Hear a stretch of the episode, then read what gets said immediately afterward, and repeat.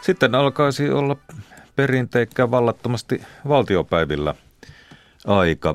Nimittäin hallituspuolueet tosiaan, niin kuin uutista on kuultu, sopi eilen vihreiltä vapautuneiden ministerisalkkujen jaosta ja tätä salkkujakoa varmasti puidaan nyt myös vallattomasti valtiopäivillä ja tuolta eduskunnan valtiosalista jatkaa Mira Stenström. Täällä eduskunnan valtiosalin kristallikruunujen kanssa olen naispuheenjohtajistojen kanssa, näin voisin heitä kuvailla. Tervetuloa lähetykseen Vasemmistoliiton ensimmäinen varapuheenjohtaja Aino-Kaisa Pekonen, ruotsalaisen eduskuntaryhmän puheenjohtaja Mikaela Nylander ja sosiaalidemokraattisen eduskuntaryhmän ensimmäinen varapuheenjohtaja Sirpa Paatero.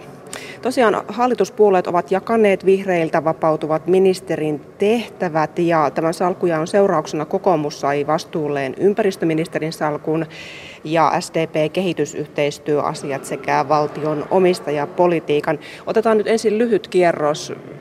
Kuinka kommentoitte salkkujakoa?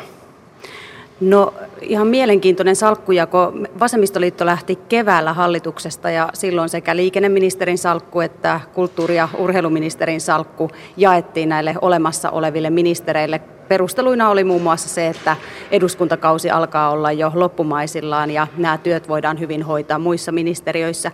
Nyt ei kuitenkaan toimittu näin, vaikka ennen, näiden, äh, ennen vihreiden lähtöä hallituksesta oli paljon mediassakin puhetta siitä, että ympäristöministeriö ja maa- ja metsätalousministeriön salkut voitaisiin yhdistää. Nyt olisi ollut ehkä oiva hetki kokeilla sitä yhdistämistä. Mikael Nylanen. Kyllä mä olen sitä mieltä, että jos haluan yhdistää ministeriöitä, niin silloin se on hallitusohjelman asia. Että sovitaan aina kauden alussa, että näin muuten menetellään. Se on iso periaatteellinen kysymys. Ja minusta tuntuu, että ei vallitse yksi yhteisymmärrystä tästä hallituksen sisällä. Ja sitten täytyy sanoa, että me olemme erittäin tyytyväisiä siitä, että jaettiin tällä tavalla. Ja silloin kun vasemmistoliitto lähti, niin täytyy pitää mielessä, että muille ministereille tuli aika paljon lisää tehtäviä. Että tässä oli uusi tilanne sikäli. Ja sitten olemme erittäin tyytyväisiä siitä, että Karl Haglundista tuli, tuli liikuntaministeri.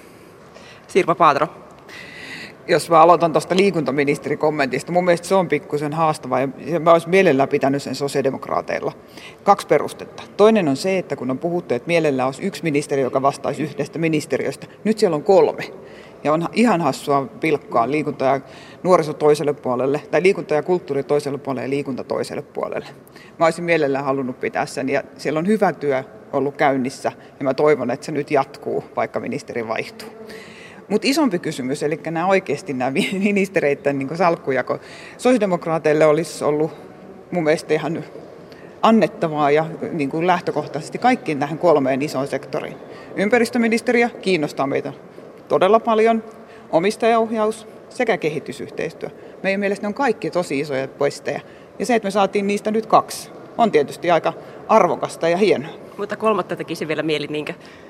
No mutta jos tässä jouduttiin valitsemaan, että ei voinut varmaankaan olla niin, että, että sosiaalidemokraatit olisi saanut kaikki ministeripaikat täytettäväksi. Kokoomuskin halusi jonkun. Ympäristöministeriön tehtävät olisi sopinut meillekin, RKPlle, varsin hyvin. Ja sitten yksi asia, mistä olisimme olleet todella kiinnostuneita, olisi tämä omistajan ohjaus.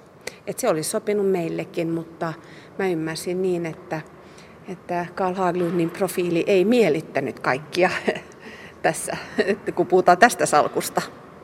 No pääministeri Alexander Stubb kertoi Yle Uutisille tänä aamupäivällä, että uusi tämä ympäristöministeri alkaa vetää sääntelyn purkuun tähtäävää työryhmää, jossa siis kaikki eduskuntapuolueet olisivat mukana. Otan teiltä lyhyet esimerkit. Mikä mahtaisi olla sellainen ala tai toimiala, mikä tarvitsisi hieman rukkausta, hieman sääntelyn purkua? Tässä on iso sääntelynpurkuprosessi meneillään ensin Euroopan unionissa. Ja siinä me ollaan kaikki nyt jo mukana. Ja mun mielestä siitä pitää jokaisen ministeriön hallinnon alan käydä läpi, että miten voitaisiin siellä vaikuttaa. Nähtävästi tässä tapauksessa puhutaan kuitenkin ympäristöministeriön omasta hallinnonalasta, koska tuskin ympäristöministeri voi purkaa paljon muiden hallinnonalojen sääntelyä. Siellä vaikkapa ympäristöministeriön puolelle tulee mieleen rakennusmääräyksiä. Siellä on sellaisia määräyksiä, joilla voitaisiin helpottaa ja ehkä saada pikkusen edullisemmaksi rakentamista, jos niitä saataisiin purettua. Toinen iso asia, mistä on puhuttu, niin joidenkin lupakäytäntöjen yhdistämistä. Että vaikka luvat haetaan, niin ei tarvitse käydä sitä prosessia moneen kertaan läpi, vaan että ne voitaisiin hakea samaan aikaan. Mikä on Larder? Yksi asia, joka tulee mieleen, on tämä kaavoitus ja kaavoitusprosessi. Niin tietysti siinä on tämä, että miten nopeasti saadaan näitä kaavoja eteenpäin ja mi, mi, minkälainen oikeus kansalaisilla on esimerkiksi valittaa kaavoista, niin siinä mun mielestä voitaisiin käydä vielä keskustelua, että mitä voitaisiin nopeuttaa tätä kaavatyöskentelyä ja, ja, ja jotenkin saada enemmän joustoa siihen ilman, että kansalaisten oikeusturva heikkenisi. Ja, ja siinä mun mielestä löytyisi paljon vielä tekemistä. Mehän olemme tehneet jo sellaisia lainsäädännöllisiä toimenpiteitä, jotka tähtäävät just tähän, että nopeutetaan näitä prosesseja, mutta edelleen siinä mä näen, että siinä olisi kyllä vielä tekemisen paikkaa. Missä olisi tekemisen paikkaa Aino-Kaisa Pekosen mielestä? No kyllä varmaan joka sektorilla on tekemisen paikkaa, mutta ehkä suuri kysymys on nimenomaan se, että nyt lähdetään sitten kokoomuksen johdolla ympäristöministeriöstä käsin tällaista sääntelyn purkua tekemään. Tietysti on ihan, ihan mukavaa, että nyt jo ilmoitetaan, että kaikki eduskuntaryhmät ovat sitten edustettuna tässä ryhmässä, jossa, jossa tota, sääntelyä ruvetaan purkamaan. Mutta kyllä tietysti täytyy, täytyy miettiä, että miten se nyt sitten sieltä ympäristöministeriöstä lähtee. Kokoomuksen ensimmäisen kauden kansanedustajathan ovat pitäneet hyvin esillä tätä sääntelyn purkoa jo tässä tämän kauden aikana, mutta että nähtäväksi jää, että kuinka tämä työ sitten etenee. Tämän uuden ympäristöministerin nimi on vielä, vielä toistaiseksi peitossa, erilaisia spekulaatioita liikkuu ja pääministeri Alexander Stubb on siis kertonut, että hän järjestää tänään kello 15 alkavan eduskuntaryhmän kokouksen jälkeen niin tästä ministerivalinnasta tiedotustilaisuuden ja tuo tiedotustilaisuus näytetään myöskin Yle Areenassa. STPn puolelta minu, ministerispekulaatioissa on ollut mukana Sirpa Paatero, joka tässä vieressäni on. Mites on? Onko soittoa tullut ylemmältä taholta? Meillä tänään ei ratkaistu vielä mitään, vaan huomenna aamu kahdeksalta puoluehallitus kokoontuu ja 10.30 eduskuntaryhmä ja siinä aikataulussa meidän päätökset tehdään.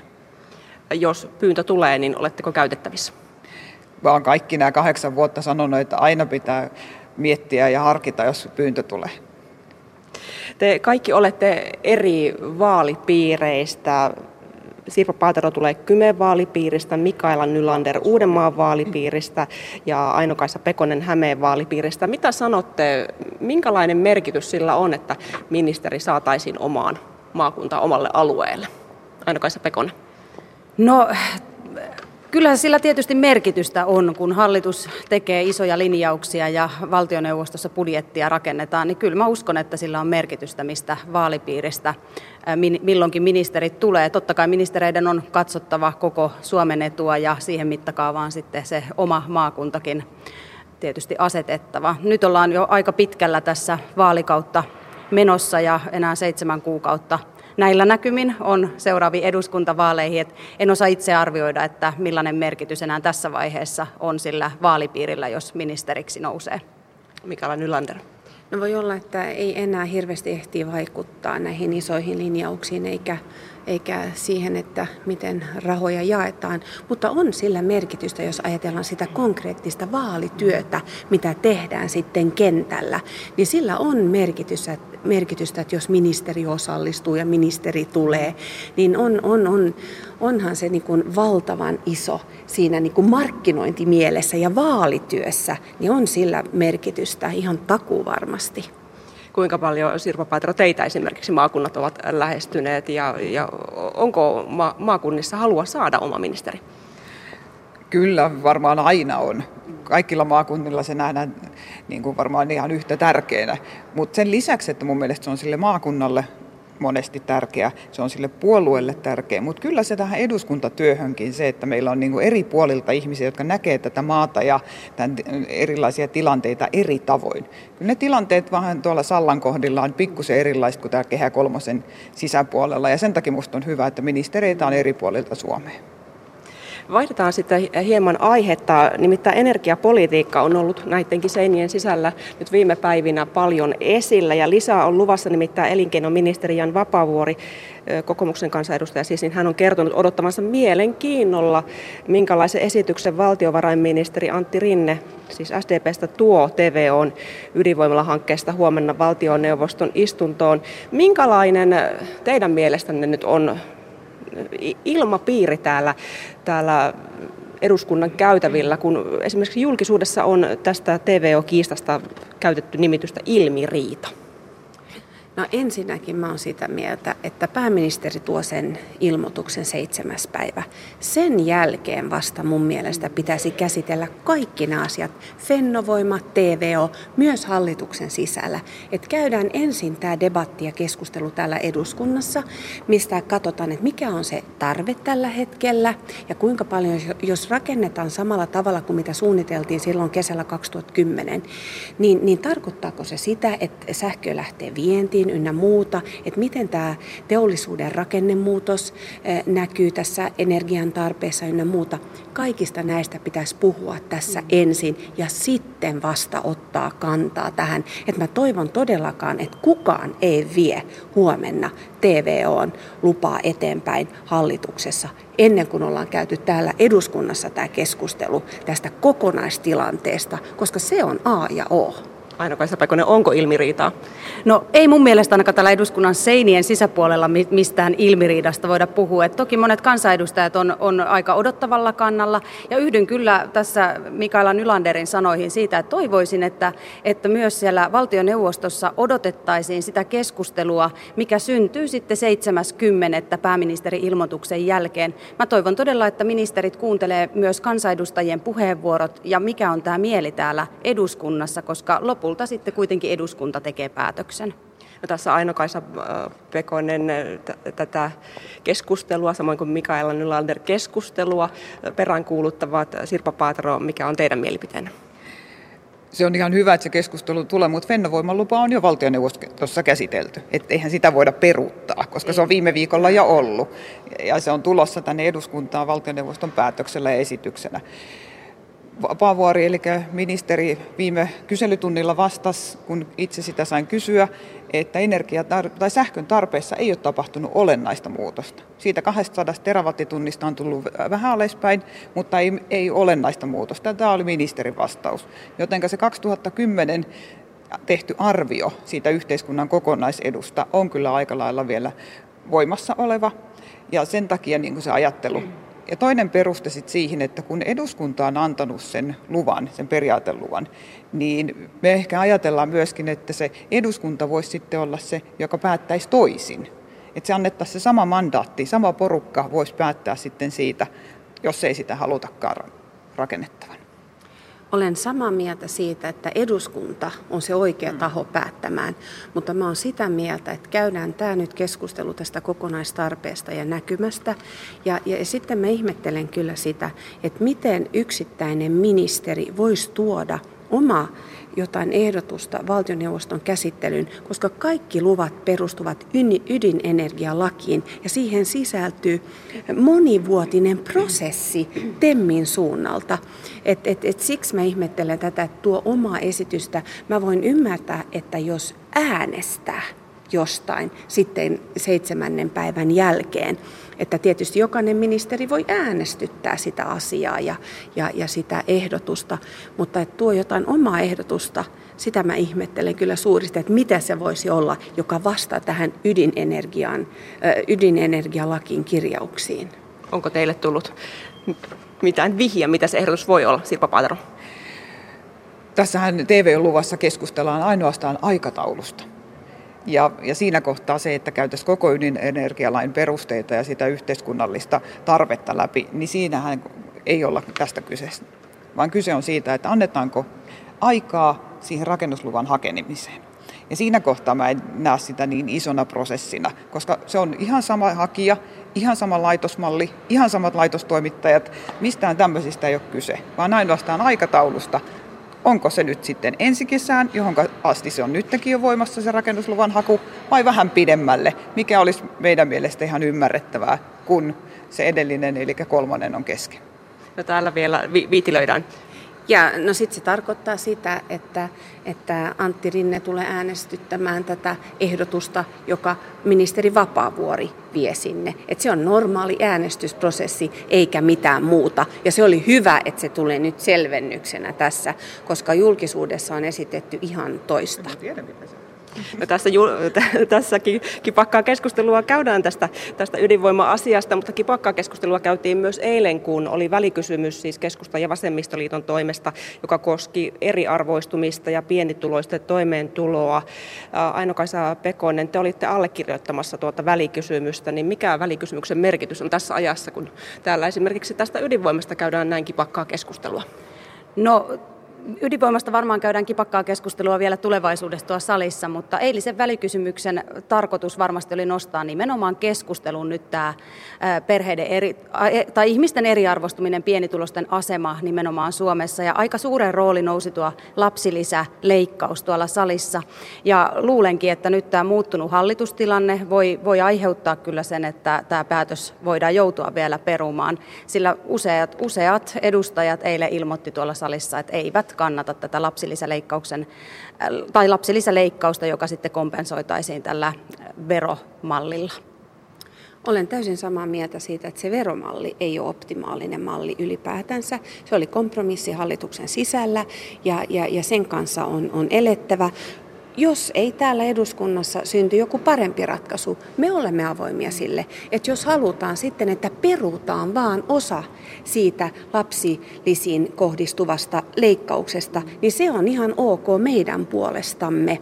Ja, ja kyllä mun mielestä se on hyvä keskustella, että, että vaikka nämä nyt sitten päättyvät nämä luottamusäänestykset vielä tässä vaiheessa, näin kuin päättyvät tänään, niin, niin, niin, niin kyllä se on hyvä tuoda, että keskustellaan ja, ja myös, että, että kansalaiset tietävät, että miten eri puolueet ja kansanedustajat ajattelevat asiasta.